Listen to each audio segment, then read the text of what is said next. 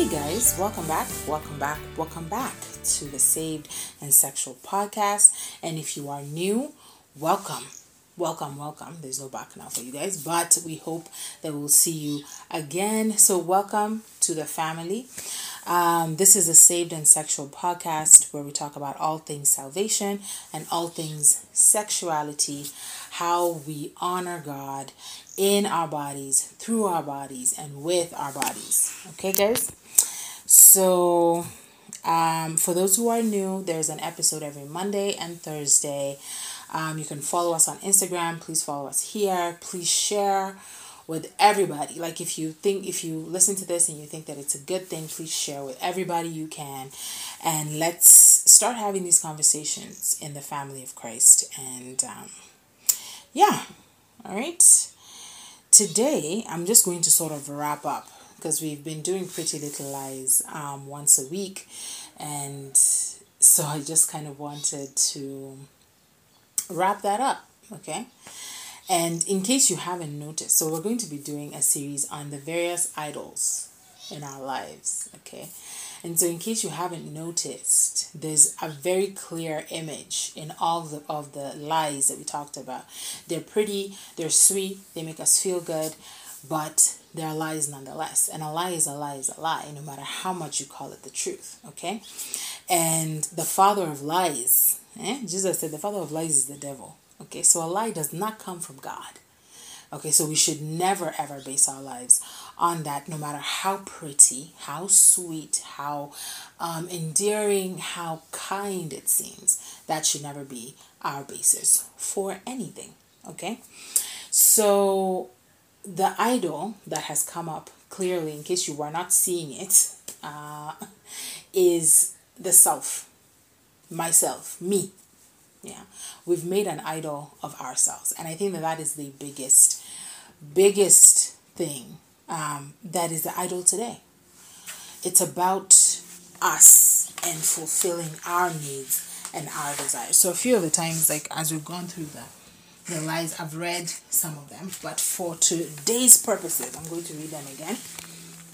Um, so we started with number one, which was follow your heart. Mm-hmm self. Do what makes you happy, self. You only live once, self. You deserve to be happy, self. It's my life, self. Be true to yourself, self. And live your truth, self. We are obsessed with ourselves. Mm-hmm. And not only are we obsessed with ourselves, we are encouraged to be obsessed with ourselves. Because you see, I believe that we are essentially as human beings, we we are geared or we tend definitely to um, steer in the direction that is best for us. Yeah, already I'm a selfish person. Yeah, already I am a selfish person. And I think that's uh, part of the reason I'm not a theologian, okay? But when I usually think of love God as you love yourself, yeah, I'm usually like, yeah, because like this is the this is the one person you love more. I uh, love your neighbor. So you said love your neighbor like you love um as you love yourself, and the, because the self is the one person that we are all constantly focused on.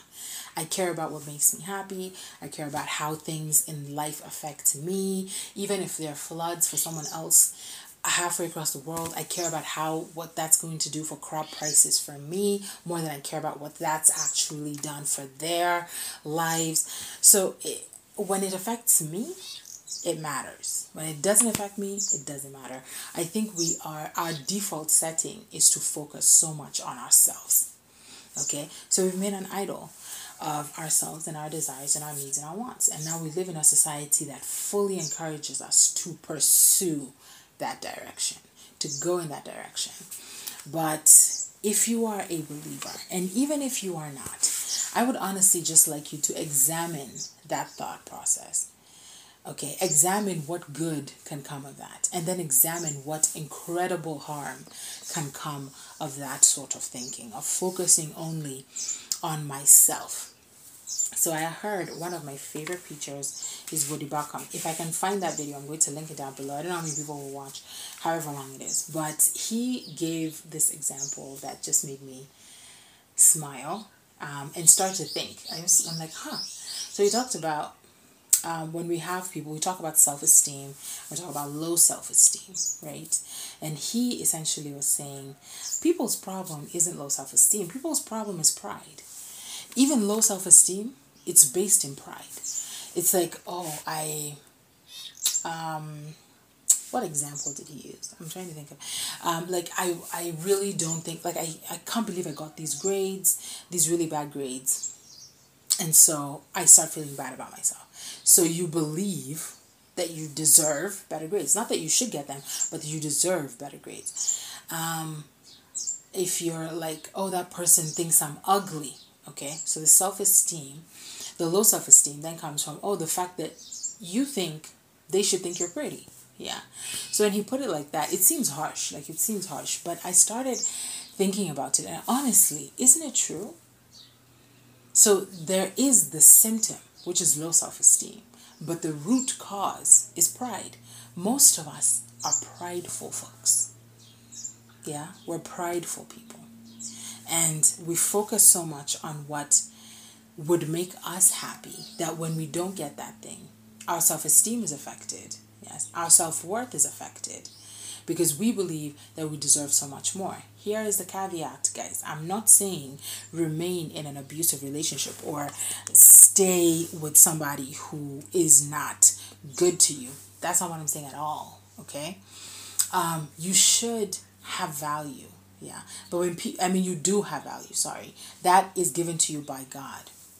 When people say things like, know your worth, yes, and everything, that's a good statement in and of itself. Yes, I do know I'm not going to stay in a relationship where somebody is hurting me. I'm not going to do any of these things. I once heard a testimony of this woman. I think I've shared it before, but a testimony of this lady who her husband used to cheat on her constantly. I think he even used to beat her. Um, and so she was just in this place, and everyone she was with him for ages, and people would come and they'd be like, "Woman, it's time to go. Can we go? We'll pack your stuff. We'll pack your stuff. Okay, for you. We'll find the house for you. You can stay with me. You know, get out of this place. And she said, no. Not because, oh, I guess, she, yes, she loved him, but not because it was not, oh, I'm so in love with him or whatever. She said, I prayed and God has told me to stay here, to remain here. Now, let me tell you something. I love God a lot. But many of us, honestly, in that situation, would be like, that ain't God, girl. Yeah. Who, who, who? Which, which God is that? telling you to do what? We, I would be there myself, packing your bags. Yeah. Because our instinct is self preservation. And in this case, I would even feel justified because it's not even my preservation, it's a preservation of somebody else. I'm protecting them, I'm taking care of them. So it's a very um, interesting thing when you think about it. And she stayed with him she stayed with him. She never left him ever. And she was like, I, I don't know if it's like, this is my mission field or whatever it is. But at the end of the day, are we more willing to focus on our needs than we are on what God says? Because we don't like to think that God would ever say you should remain there and be unhappy. I mean, this dude was beating her. What do you mean God said that? That can't be him. That can't be him. Yeah. And then this notion of happiness, what is it based on? Because when we look through the Bible, because me, I just say, do people read the Bible? Yeah, I'm a Kenyan. Me, I, me, I just say, eh? do people read the Bible? Because I want to see the happiness. Where is it? These people that we read about, and there's a difference Remember, we talked about there's a difference between joy and happiness. But a lot of these people's lives, what? So hard. So hard.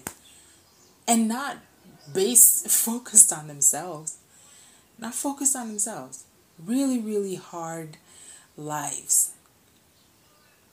and where was all of this? Um, you deserve to be happy and live your own truth. Where is it in the Bible? What is it based on? My worth is intrinsic, it comes from God. Even if He tells me to do the hard stuff.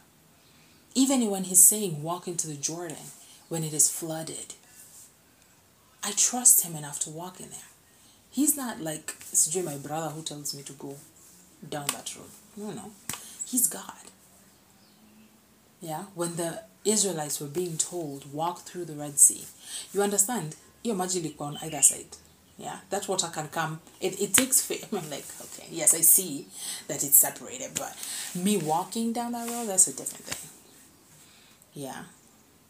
Ezekiel, Jeremiah, yeah, Jesus, guys, Jesus. Are we called to selflessness or are we called to self indulgence? Read your Bible and ask yourself that. Read your Bible and ask yourself if any of these things actually line up with Scripture. Okay? Do more. Yeah? Please focus more on God than you are focusing on yourself. Paul said he had learned he had learned to be content. Be content. This dude, God had told me, like he said, he said God told him um, that uh, all that God has shown me is that everywhere I'm gonna go, there is persecution and you know pain waiting for me. And he had found contentment. When we talk about the fruit of the Holy Spirit, love, joy, peace, patience, kindness, faithfulness, gentleness, and self control. These are the fruits of the Spirit.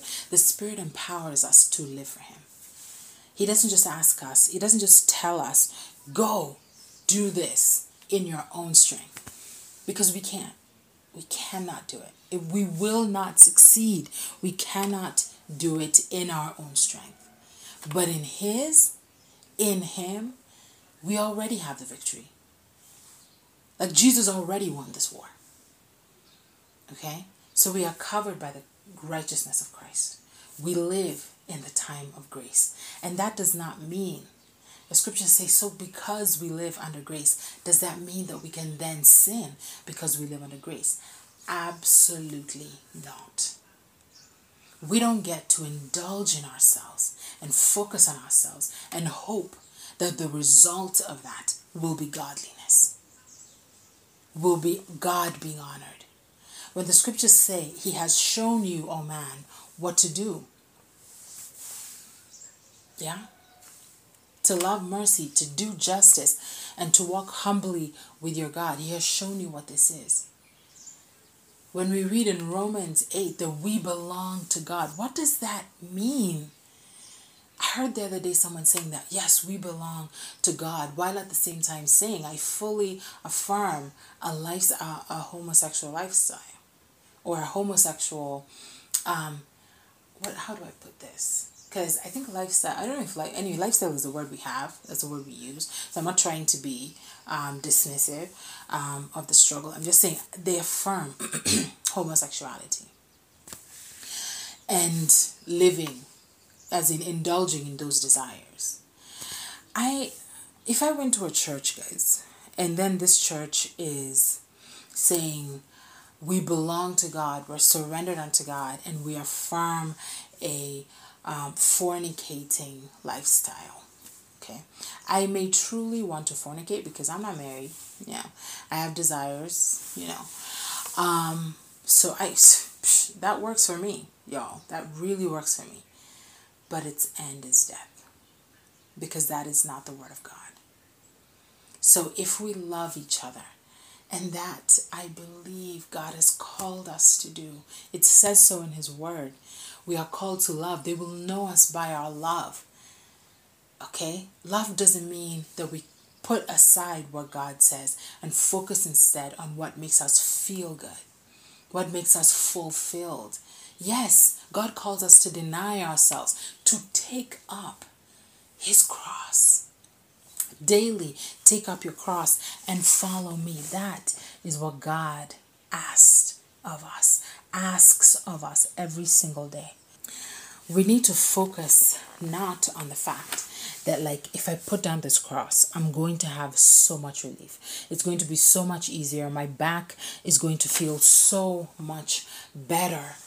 Okay, that's not what we focus on. We focus on God because He said, daily take up your cross and follow me.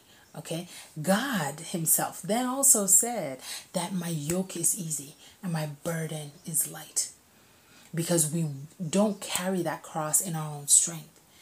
We pick up that cross and we carry it because of the Spirit of God. We are empowered by the Holy Spirit to live for God, to honor God, even when it calls us to deny ourselves, even when it calls us to give up the things that we hold so dear, even when it calls us to do something that feels the opposite of everything that I want, the opposite of everything that I feel like I need.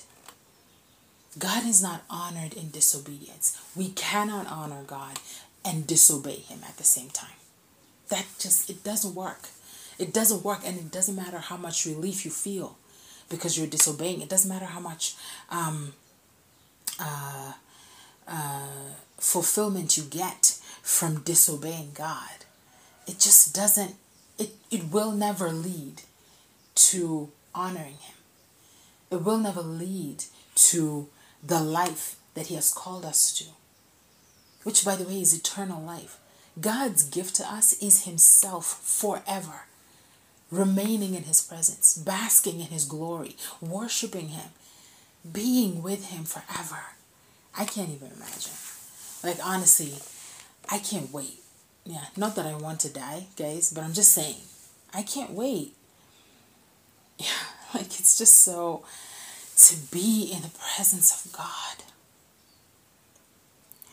That blows my mind. That blows my mind. I can't even imagine.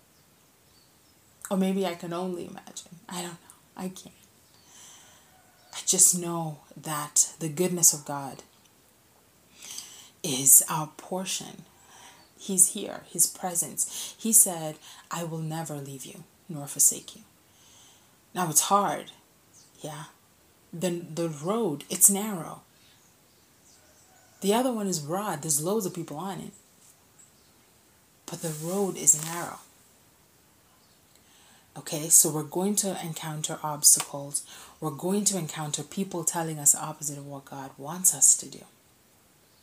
But in His strength, we stand. In His goodness, we remain. In, in His arms, we are safe but we remain in God. Don't now at leave the shelter of God's um, love and His protection and go and try and fight this thing on your own. Oh, it will finish you. It will finish you.